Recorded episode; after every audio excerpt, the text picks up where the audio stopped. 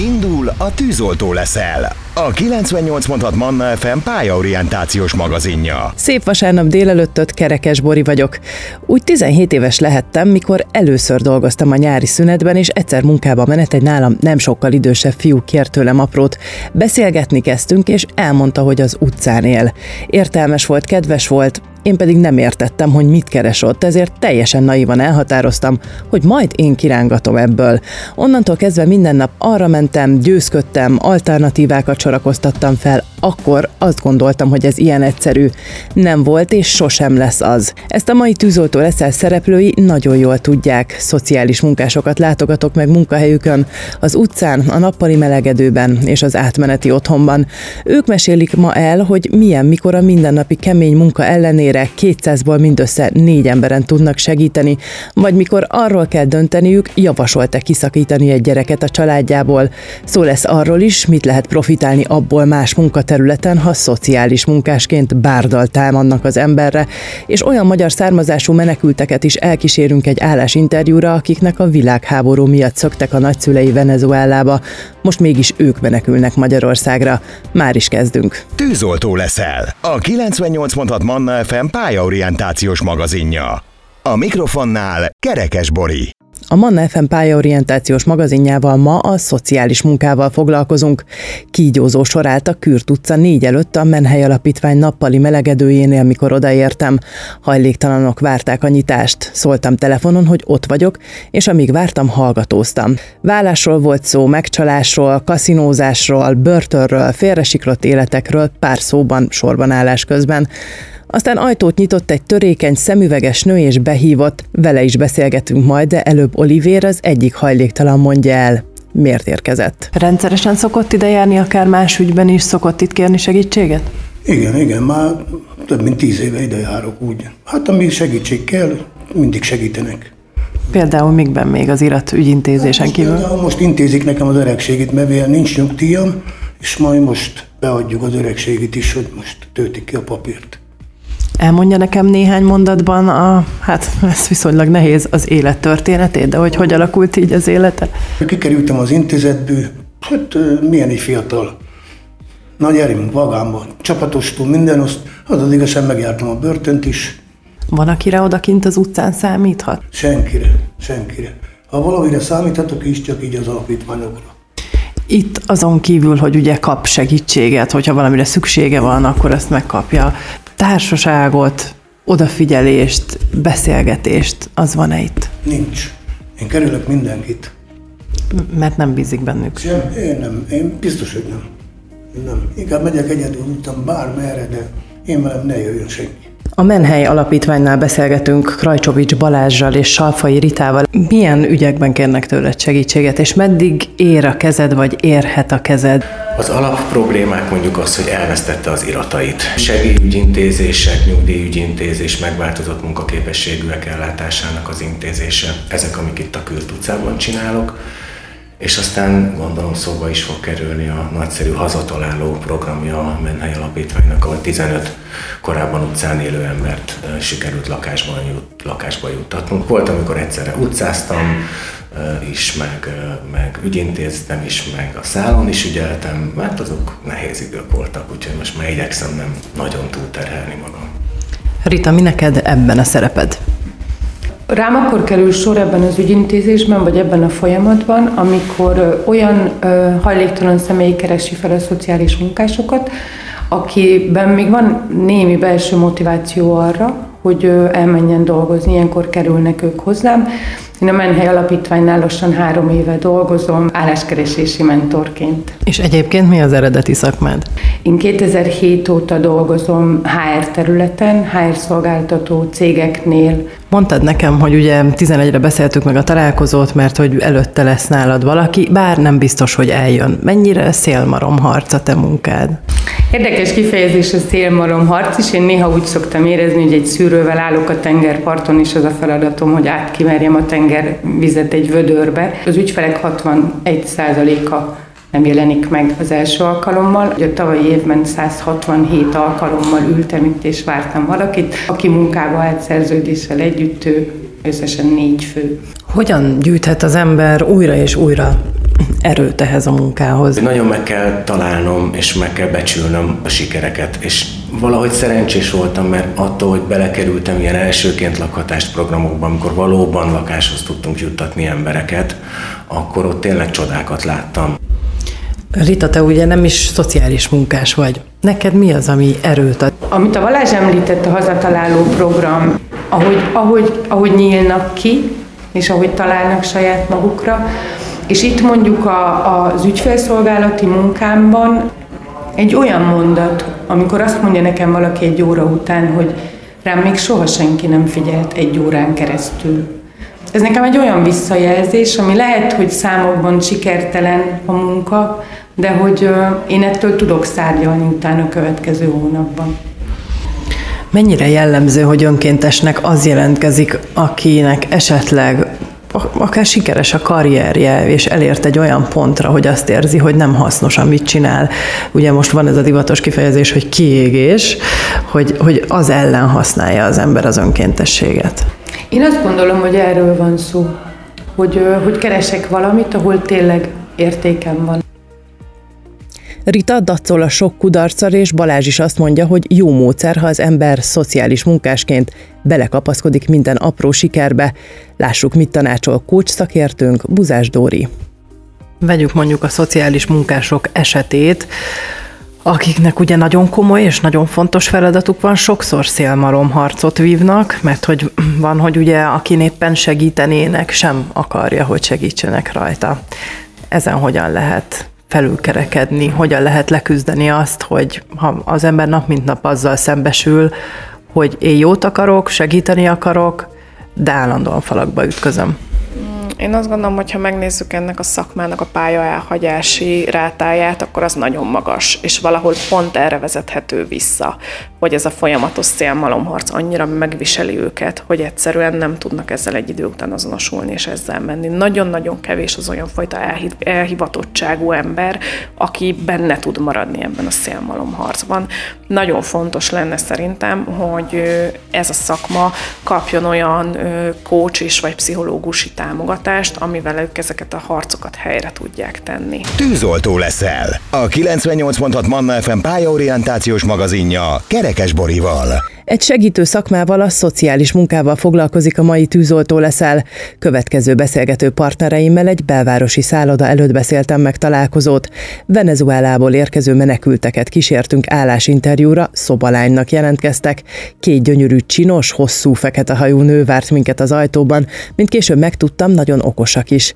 Mindkettőjüknek vannak magyar felmenőik, Venezuelában nem ritka a magyar vezetéknév ugyanis. Egy szociális munkás és egy tolmács is elkísérte őket őket az interjúra, de ha elvállalják a munkát, a betanítási időszakban sem engedik majd el a kezüket.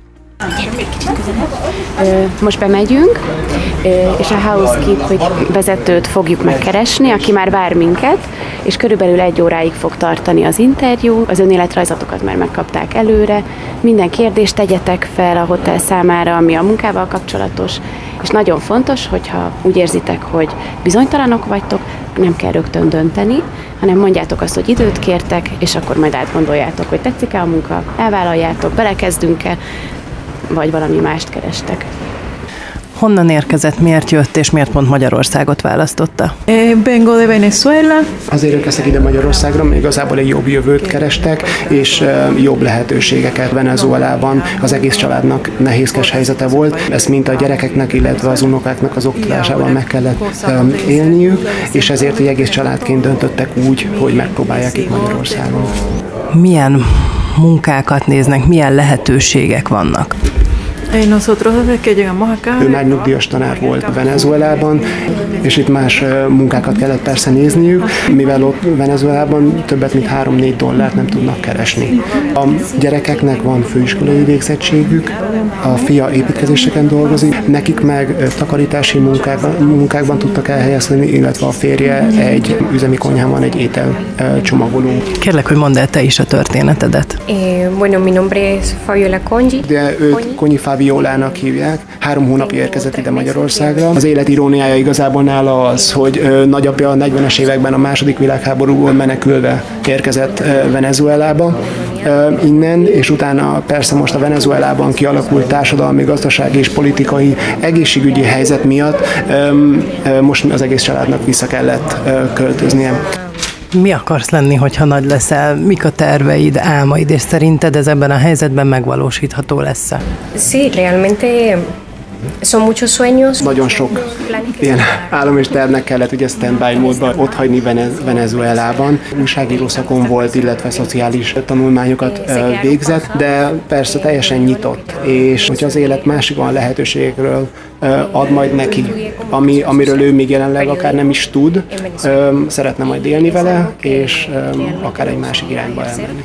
Podina Andreával és Lénárt Zsófival beszélgetünk a Máltai Szeretetszolgálat álláskereső irodájának két szociális munkásával, és Zsófi, először téged kérdezlek, mert hogy ugye most veled voltunk egy állásinterjún, ahova ugye elkísértél két ügyfelet.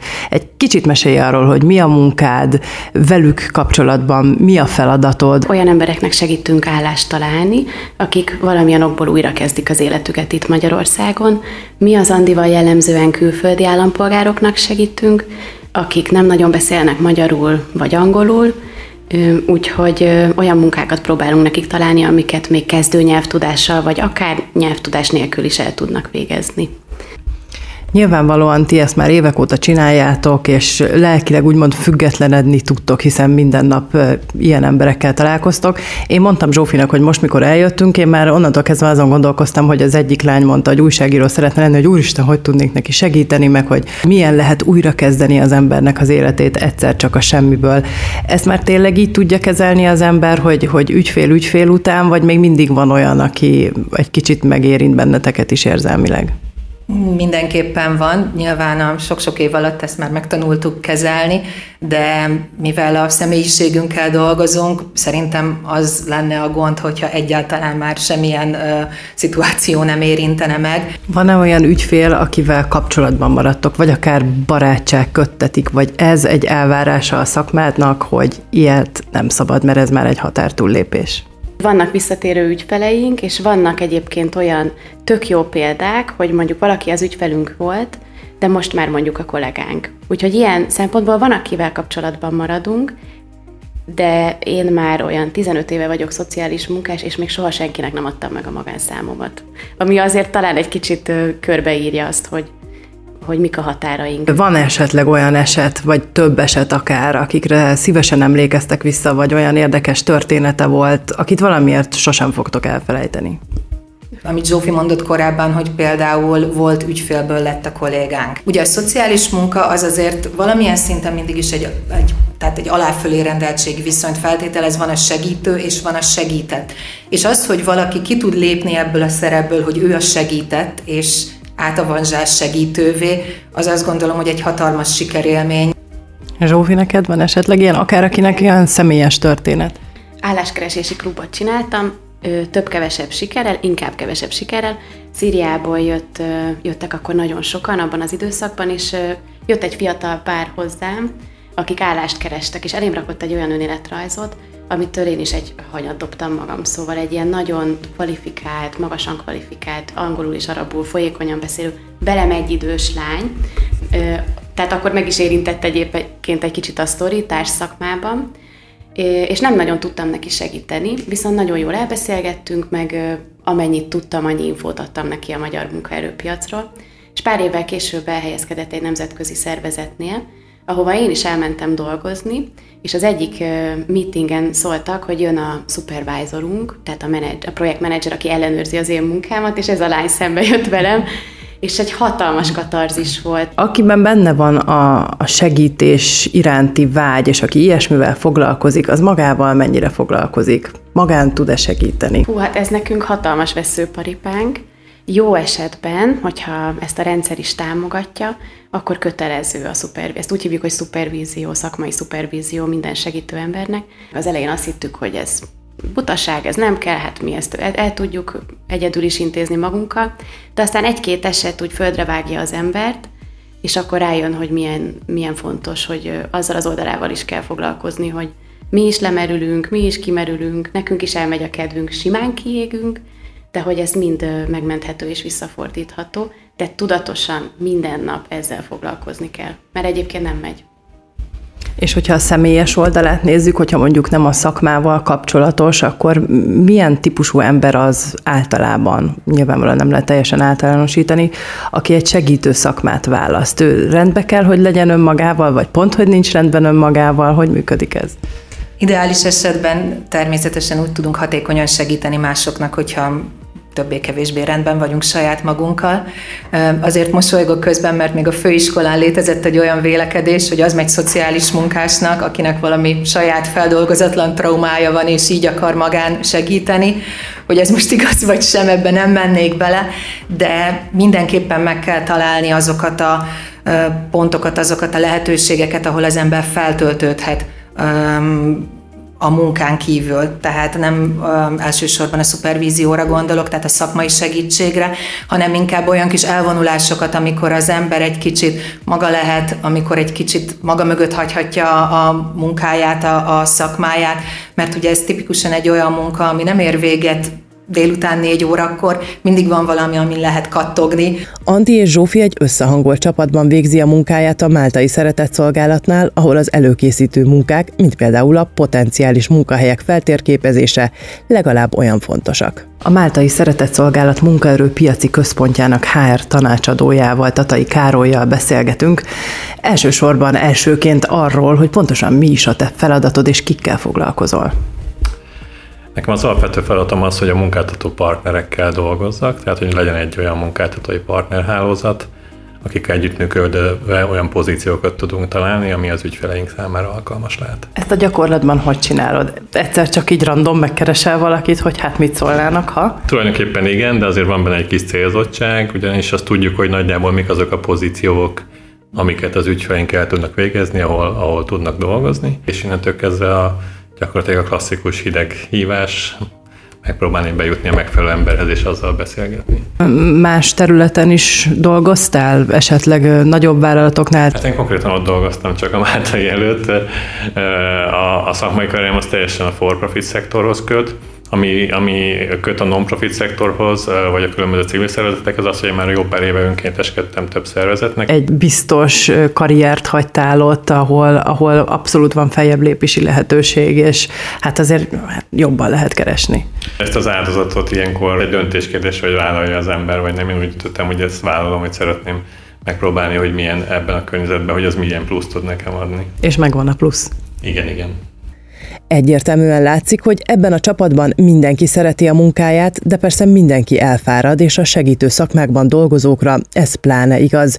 Ez esetben tudatosan kell dolgozni a kiégés ellen.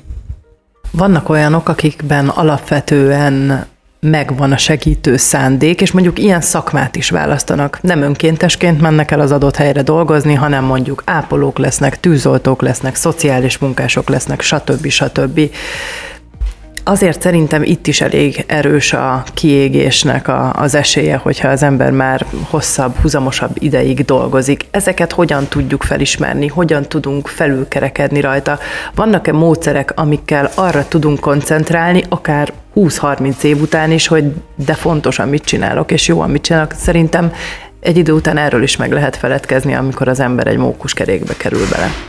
Mindenképp meg lehet ö, feledkezni erről, és azért ezek mindegyik szakma azt gondolom, hogy mentális kitettség szempontjából ö, sokkal fokozottabb, mint, mint egy irodai munkakör mondjuk. Itt nagy nagyon sok esetben emberekkel dolgozunk, személyes sorsokkal találkozunk, tragédiákkal találkozunk, és nagyon-nagyon fontos az, hogy ezeket saját magunkba hogy tudjuk helyre tenni. Ha nem tudjuk, mint ahogy mondjuk az önkénteskedés során sem tudjuk a, a hátrányos helyzetű emberek sorsát földolgozni, akkor akkor nem fogunk tudni ebben a szakmában sokáig létezni, és kiégünk. Ezért igenis kell, hogy legyen eszköztárunk arra, hogy ezt hogy tudjuk saját magunkban lerendezni és helyre tenni. Van, akinek ez zsigerből jön, van, akinek tanulni kell, van, akinek egyéb segítő szakember segítségét kell kérni annak érdekében, hogy ő ezeket föl tudja dolgozni napról napra, alkalomról alkalomra. És ami sajnos ma nagyon-nagyon nem működik a világban, hogy ezeket a segítő szakmákat sokkal nagyobb megbecsülés alá vegyük, mint ami valójában van, mert a megbecsültség által ők is érzik a súlyát annak, amit csinálnak, és ez segíthet abban, hogy ne égjünk ki, és ne a mókuskereket lássuk benne, hanem azt, amit mondtál, hogy mindig egyre többet teszünk, és adunk, és jobbá tesszük a környezetünket. Tűzoltó leszel. A 98.6 Manna FM pályaorientációs magazinja Kerekes Borival. Voltak nehéz helyzetek, hogy anya otthonban, nem tudom, a volt párja érkezik, nem érkezik, fogja bántani. Nyilván sok pszichés beteg is van mondjuk ezek között a, a családok között, szülők között, akkor konfliktusok, nem tudom, valakit a rendőr keresi, akkor azok jönnek, szóval ezek ilyen mindennapos dolgok, de valahogy me- megszokja az ember. Mennyire viselt meg téged ez a munka lelkileg? Le tudtad-e tenni, amikor eljöttél onnan? Nyilvánvalóan nem, már mint a munkanap végén, nyilvánvalóan nem egyedül hoztál meg döntéseket, de ahogy mondod, azért vannak helyzetek, amiben azonnal kellett neked reagálnod. Ez egy olyan munka volt, ami után úgy feküdtél este, és úgy keltél föl reggel, hogy ma volt értelme, és lesz értelme a napomnak, mert hogy teszek valakiért valamit, vagy ezt az ember egy idő után már el elfelejti, vagy beleszokik abba, amit csinál? Hát azért olyan rengeteg sikertörténet itt a, szociális munkában nem, nem, nem volt, vagy hát hogy mondjam, a kis lépéseknek is tud örülni az ember, és azt hiszem, hogy igen, ez, ez mindenképpen egy olyan munka, ahol hát sok mással ellentétben, ami, ami mondjuk hiány érzetet kelt, az, az az érzés, hogy, hogy segítesz, meg jót teszel valakiért, még hogyha csak egy vagy két emberért is, az, az azért nagyon motiváló tud lenni. Most, ahogy beszélsz, nekem úgy tűnik, hogy te szeretted csinálni. Miért váltottál, és melyik irányba váltottál? Sokszor nem éreztem támogatást a társ területekről, nem éreztem olyan ö, egymás felé azt a bizalmat, vagy, vagy, vagy volt, volt, többször volt olyan, hogy valaki mondjuk szakmailag magasabb pozícióba tette magát, ezért mondjuk kevésbé volt hiteles, amit én képviselek, vagy... Tehát úgy érezted, hogy különféle területekről, vagy emberek részéről olyan akadályok jönnek eléd, amitől nem tudod úgy végezni a munkád, ahogy szerinted az jó lenne.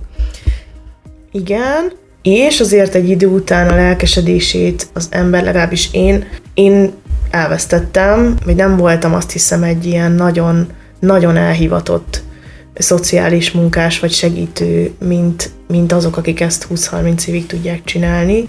Már gondolkodtam a váltáson, amikor az egyik ismerősöm asszisztent, asszisztenst keresett, egy kis ügynökséget vitt akkor, reklámügynökséget, és akkor én elmentem oda dolgozni, és aztán onnan már így ezen a területen tudtam tovább menni. Itt most mennyire vagy elégedett a feladattal, amerre elindultál, amilyen benyomások érnek téged, ahogy érzed magad ahhoz képest, mint amikor szociális munkás voltál?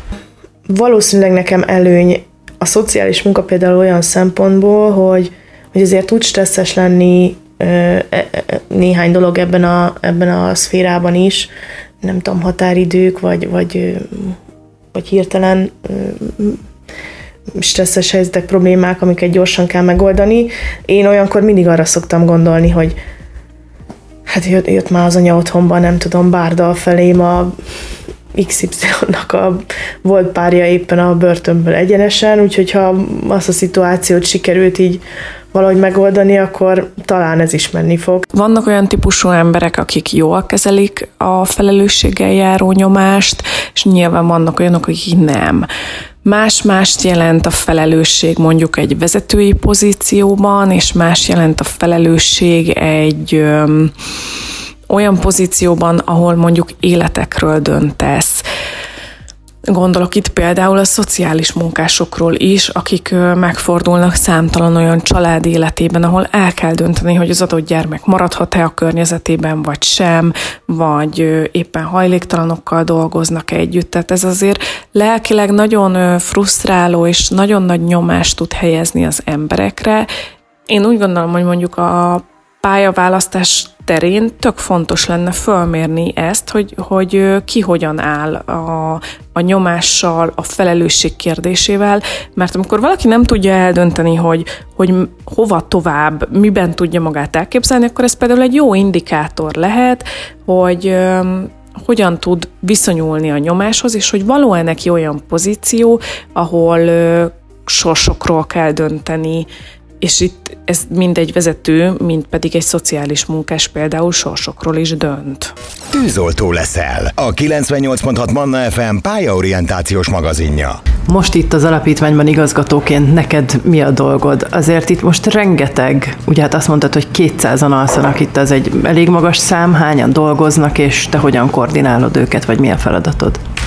Igen, 200 fő alszik itt, a gyerekek felnőttek vegyesen Kb. 40 kollégánk van, plusz önkéntesek, illetve külsős kollégák, akik megbízásosok, pszichológus, fejlesztőpedagógus vagy gyógytornászok.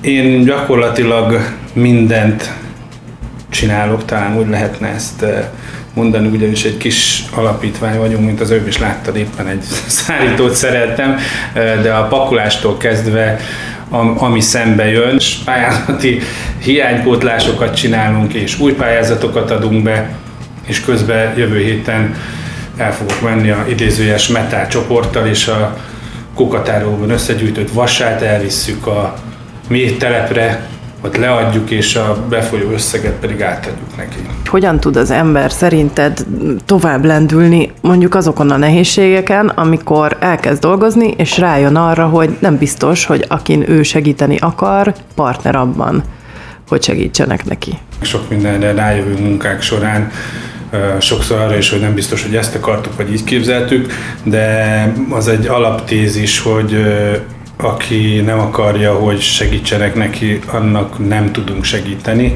és nem is biztos, hogy kell most. Lehet, hogy majd egy később időpontban, amikor változik az élethelyzete, akkor elfogadja és rájön. Lelki erőt a csapatnak mi adja? Kiadja, van-e esetleg olyan segítség, amihez fordulhatnak a szociális munkások akkor, amikor azt érzik, hogy most ez egy kicsit sok volt, mert azért azt mondjuk el, hogy ez, meg szerintem a hallgatók is gondolják, hogy ez egy olyan szakma, amikor valószínűleg elérkeznek ilyen pontok.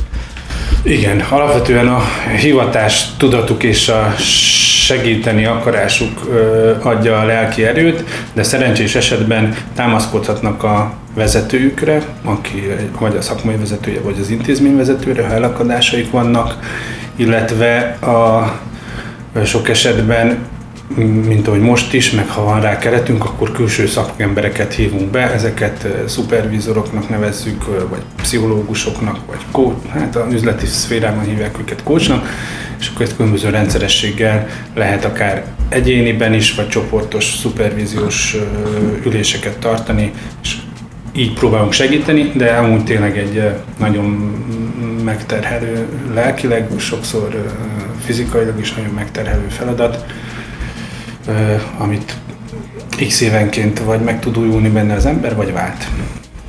Te hogyan lépsz tovább, hogyha van egy ilyen, amikor azt érzed, hogy érezted már, hogy lehet, hogy váltani kéne?